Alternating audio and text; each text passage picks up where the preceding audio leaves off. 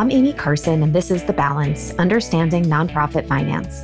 In today's episode, Stephanie Arcella joins me to talk about fundraising in the current economic environment.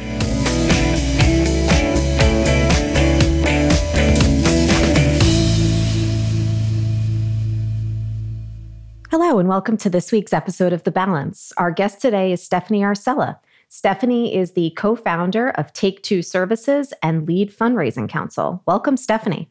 Thank you, Amy. Thanks so much for having me today. Thrilled to have you on. Stephanie, can you just tell us a little bit about who you are and what you do over at Take Two?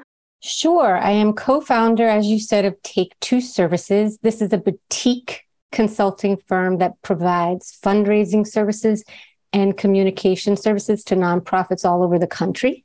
What we focus on doing is just helping nonprofits of all different missions, sizes, strengthen their fundraising solutions and their communication solution. I myself have a master's in social work, so I come from the social service field, done a lot of therapy with families and individuals, done a lot of social justice work. But I always found fundraising empowering because if you can raise the money you can strengthen the programming, you can fill gaps in programming, you can achieve your mission. That is so interesting. I don't think I've ever met anybody with a social work background that goes that went into fundraising. I like that. I have a long history of doing service delivery too, which I love. But I was a young lady in my early 20s trying to do domestic violence work, and I didn't like the way that it was going. And I said, How do you change and shape the programs that you want to do? Well, you got to learn how to raise the money. It was just this aha moment of sitting at the desk. If I could figure out how to raise money, then I can shape the program that I want to deliver. So if you understand very intricately what you're asking for or why you're asking for it, I would think that's very empowering as a fundraiser. That was the vision. Hopefully that's the actual service delivery, but that was the vision of it. I like that. Yeah. I think that a strong CFO development or strong finance and accounting partnership, I think that's actually critical. I, and I don't think it happens as much as it should. In your opinion, what should the role of the CFO be or the accounting team? Or like, how can we help you all do your jobs better? Yeah. So the CFO is usually my best friend in the organization. So I completely agree with you you know, they're my bestie. So I give them the emails that are the most honest. I ask them the most questions. We have a deep partnership. And so what that means is, first of all, I want the CFO to get the organization to do the hard work of getting the organization to be financially healthy. That means telling everybody, no, we can't do this telling everybody, no, we can't expand there. No, I don't want you to have an event. You can't deliver on the deliverables on that event. I'm sick of spending that money, whatever it may be. No, we're not going to expand that program. We can't hire that person. All that hard work. I want the CFO to tell me we have a budget that I'm comfortable with. This is what I need from you. I need you to raise a hundred thousand dollars more. I need you to raise two million more, whatever it is. And then I tell them that is not possible. And so, and so we negotiate. This is what I think is possible. I will tell you every source of income I think that comes from and the likelihood of that coming in. Even if the board's telling the CFO, I want this, I will tell them that is not possible, but this is possible. And so we need to tell the board together that this is possible, but not that unless the board can match you and say, I will make it possible. I will get this person in and that person in. So they're my chief negotiators. They're the ones that help me understand the realistic outlook for the organization financially. And then we will together go back and develop a plan for the board to get behind and to understand and to be supportive of the staff and the leadership. And we also protect the executive director or the CEO in that way too. Leadership will say all kinds of things to the staff. I like the CFO to be my partner and just countering with reality yep. and ambition. You can be realistic and ambitious at the same time. Absolutely. I, I, couldn't agree more with everything that you just said. And I also just think, you know, our job is to effectively manage the inflows and the outflows. And so if we know that there's going to be a problem with the inflows, we can help mitigate that because we're effectively managing the outflows to your point about making sure that the organization is fiscally sound and healthy, the more that we understand what's going on on your end, the more we can mitigate on the other side of the equation on our end. And I think there's real power in that. That absolutely. And it avoids crises because I've had it where the CFO has been like, alert, we're out of cash in two months. And if that is, that's not a healthy partnership. Absolutely. Where you have to be able to tell me, okay, I'm concerned with cash flow six months in advance, a mm-hmm. year in advance, whatever it may be. And you never want to fundraise from a deficit. You never want to say, oh my gosh, we're going to run out of money. Can you support us? The reality is, I want to fundraise to grow our programs, to do more, to do better, to enhance. So, yes, I totally agree with that. The ideal situation is the CFO and I and the CEO and the board have gotten the organization to a healthy place, and those crises don't happen. But the reality is that partnership starts at a point of here are the problems, here are the cash flow issues, here are the things we need to do to make sure this organization is stable and healthy. Quite a bit has changed, well, just in the market and in the world over the course of the past two and a half years. And now that we're entering this new phase and we have high inflation and the markets are crazy and all over the place, I think the fundraising landscape has drastically changed. So I would very much just appreciate your general views on what you're seeing, what your clients are seeing, what you're getting called in to help fix. The fundraising landscape has changed. When you are fundraising in the midst of a lot of stimulus, a raging market, meaning bull, and everybody's feeling pretty good about their earnings. Fundraising is a lot easier. I have been through the downturn of 9 11.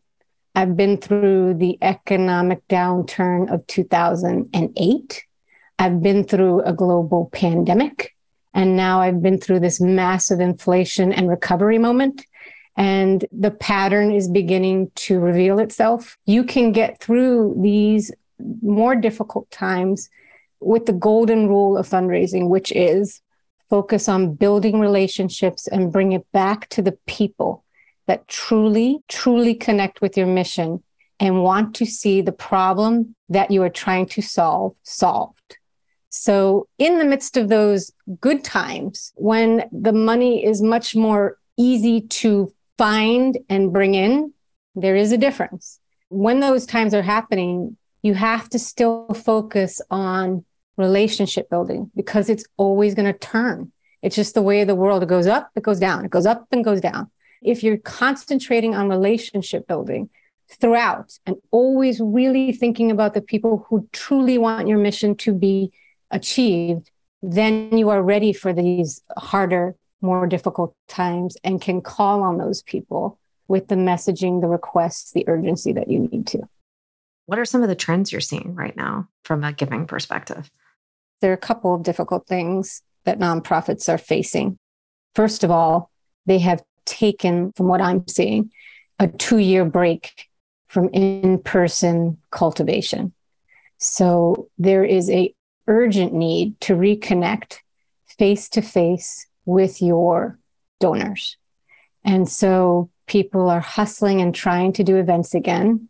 They are difficult things to do. They are not the most fun part of the work. Could you imagine if you were organizing your wedding every year for years and years? How stressful that is. Events are stressful for your team. They're stressful for all your volunteers they can be very beautiful in the end and they're critical to relationship building and people seem to need them. If anything, the pandemic has reinforced the fact that people need people and they're social and they need to connect. So the hustle is coming back to, oh gosh, we need to reconnect with our donors in person. We need to see them. We need to show them what we're doing. You know, people start to ignore the Zooms. They start to ignore the emails. So whatever they can do to get back in person, there's an urgency on that.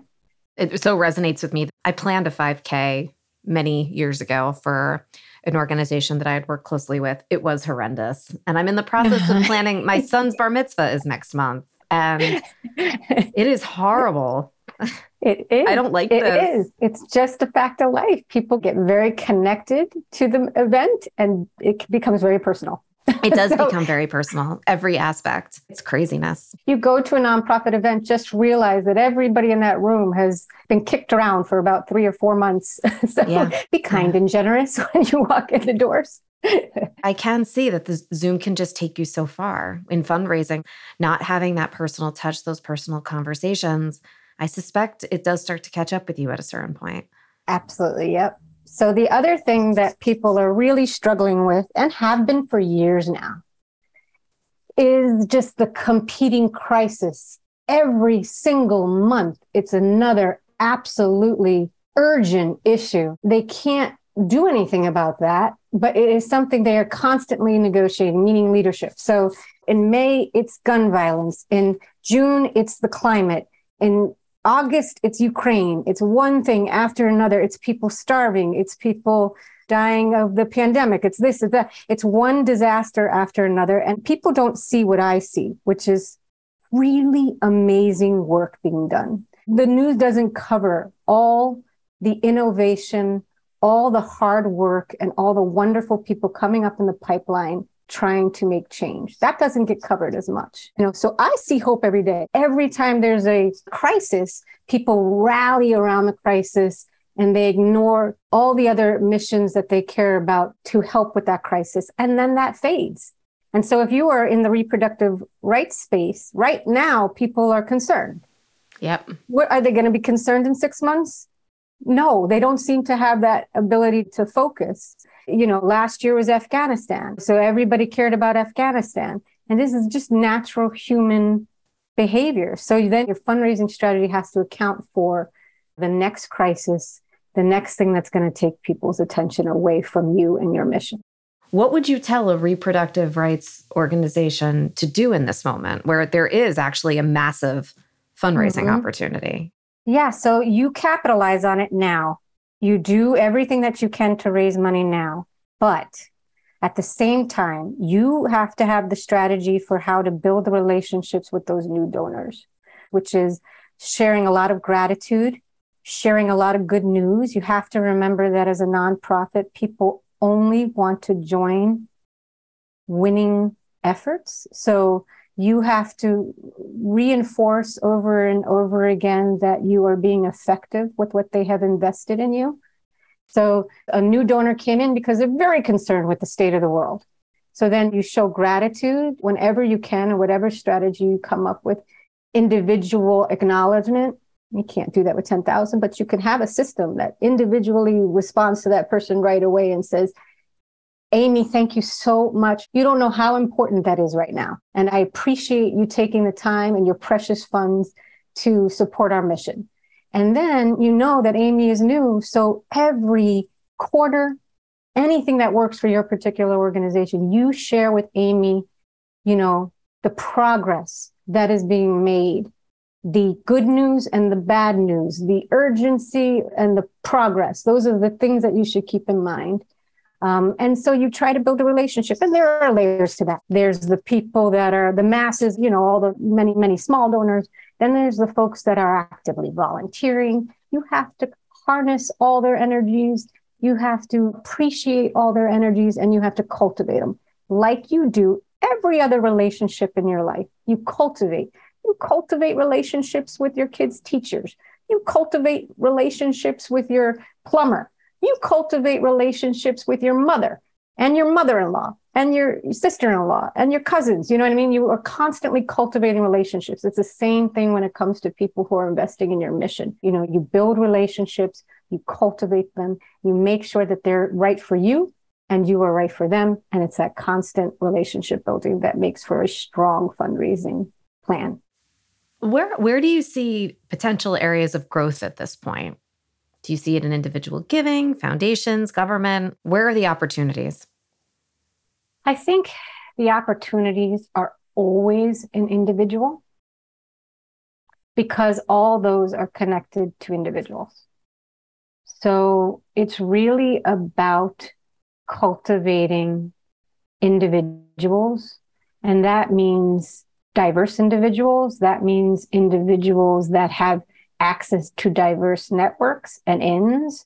there are opportunities in all those arenas. You know, it depends on what you're doing. You know, it depends on if it's an issue the government is supporting economic activity and empowerment is huge right now for them. Climate, right? Infrastructure. So it depends on what you do. But individuals will always help you get to the point where those avenues open. I work with the little guy a lot, the nonprofit that is small to mid-size range. So I work with big guys too, but I feel it's important to also work with the small mid range guys because they have a harder time. It's harder to fundraise for them. So when I say individuals are critical, I don't mean that if you don't have the individuals, you're done. Because I think that is always the fear is that I don't have connection. We're never going to fundraise from this source or that source. That's not the case. It's just that you always need to be cultivating, growing your team of supporters, your network of supporters, because without a doubt, that will open new doors. So there are foundations that respond to your inquiries, to your proposals, and they are committed to do that because they don't know the smaller guys and the middle size guides, and they don't want to just support the folks that they have relationships with. That is not their mission. Their mission is to solve solutions. And that is the right train of thought, especially in the corporate world. You can't blind ask corporations. They have a million different priorities. They have clients to make happy, customers to make happy, neighborhoods to make happy, communities to make happy, bosses to make happy, executives to make happy, stockholders or investors, whatever it may be. So all of those people are ahead of you as far as your blind ask. So you need to make sure that you have relationships that are those people who will ask for support for your mission because everybody cares about something. And so you have to find the people that care about what you're doing. I serve the same market effectively that you do. So the majority of our clients are small to mid-sized nonprofit organizations. And I would say 15 to 20% of my client base is almost exclusively government funded, which from an accounting perspective is horrible. Uh-huh. um, and from just from a, the management of that, which I'm uh-huh. sure you know, managing the invoicing and the reimbursement. We released a podcast in early September about managing restricted grants and just how it, it's really hard uh, from an administrative perspective, but it's almost impossible from a cash flow perspective, especially if the grants are reimbursement based, because you're always behind. I have some clients who need to lay out the cash and aren't reimbursed for a year. Mm-hmm. All of these groups want to cultivate relationships and build an individual giving platform. And it's it's silly to say start from scratch. These are organizations that have been around for like 30, 40, 50, 100 years and they're multi-million dollar budgets, but they don't have really any individual donor base. Like what would you say to these folks? I would say you start with who you have. So they literally have to go and identify every single individual who has contributed to their organization. Who are your staff members? Mm-hmm. Who are your board members? And who your volunteers? And who has given to you, if anybody? And they literally have to be committed to expanding that pool every year the folks that you have now are going to get tired. They can't sustain your organization. You bring in new people because they will have the passion and the energy for a few years. And they can't go on forever either. So you have to just think like a human. You can do something for so long and then you have to move on because your interests change, your passion changes, your energy changes. So, you know, you start with that core group and you are committed to every single year bringing in from that network a friend, a neighbor, a church, a temple. You are presenting, you are recruiting, you are bringing people in and you are cultivating those new relationships and you are bringing in 10 new people a year. From those 10 new people, they will have the same commitment you have to actively work on that strategy. That means if the 10 new people come in, you have a plan for each of those 10 people to bring in three new people. And so it multiplies with that kind of focus. If every person brings in three new people over so and so many years, now you have an army of supporters. Now you have a team. And then from that, you are constantly cultivating, and that's how things grow. Okay. Have you seen a decline in individual giving over the course of the past six to 12 months? I worked with a lot of different organizations, so I see different things. Right. So, yes, I would say that as soon as the markets go down, people tighten their purses, they tighten their wallets, you know. So, it's just as a donor, something to consider that you need to think always on consistency for the missions that you care about. Be careful how you cut back when things get harder because you are hurting some of the causes you care the most about. And if you don't think about that, then the ramifications of that nonprofit work, that community work being lessened over the years, they show up in our everyday life all the time. So if we drop the ball on climate change, then there are ramifications that affect our daily life. If we drop the ball on reproductive rights, there are ramifications to that. So you have to think about when times get rough, how you cut back. People need to give to the missions that they care about. They need to think about that. They need to set up their reoccurring donations they need to make sure that just like you're giving to your religious institution and your school and you're taking care of them, that you're taking care of whatever the mission that you care most about is, that you are also taking care of them too. So certain kinds of giving are built into our weekly lives. Well, then how do we get that kind of giving into the weekly life of the missions that we care so much about? I can tell you from personal experience that the organizations that we work with, the minute the pandemic hit, it was very clear to us who was going to be okay and who wasn't. And I would argue the one thing that all of the organizations that we deemed were going to be okay were those that had multiple different revenue streams. So, for example, we work with organizations that provide yoga as a therapeutic form of support for veterans and whomever. And so, like, a huge chunk of their revenue came from programs in hospitals that I think to this day are still not back up and running, but those were shut off like literally overnight. However, because the organization also does a big fundraiser and they have foundation funding and they have a huge individual giving platform, they were actually very quickly able to pivot and focus more on other areas, repurpose grants, and do all of these things because they weren't just pulling from one pool of revenue. How does revenue diversification play into development stability to begin with? It's the whole thing. So, in the 20 years of doing this work, I've now seen every single bucket of revenue source diminish. So, sometimes administrations change and the government goes. Then you have the corporate, you know, the stock market plummets or sales plummet and the corporate goes. The foundations go with the stock market. The same sort of source gets hit when there's an economic downturn individuals are the most reliable because, like I said, you can call them up and say, Times are hard. Please don't give up on us now. We need you to stick with us. If it's a reduced amount, I understand, but don't let us go in this time. We need you.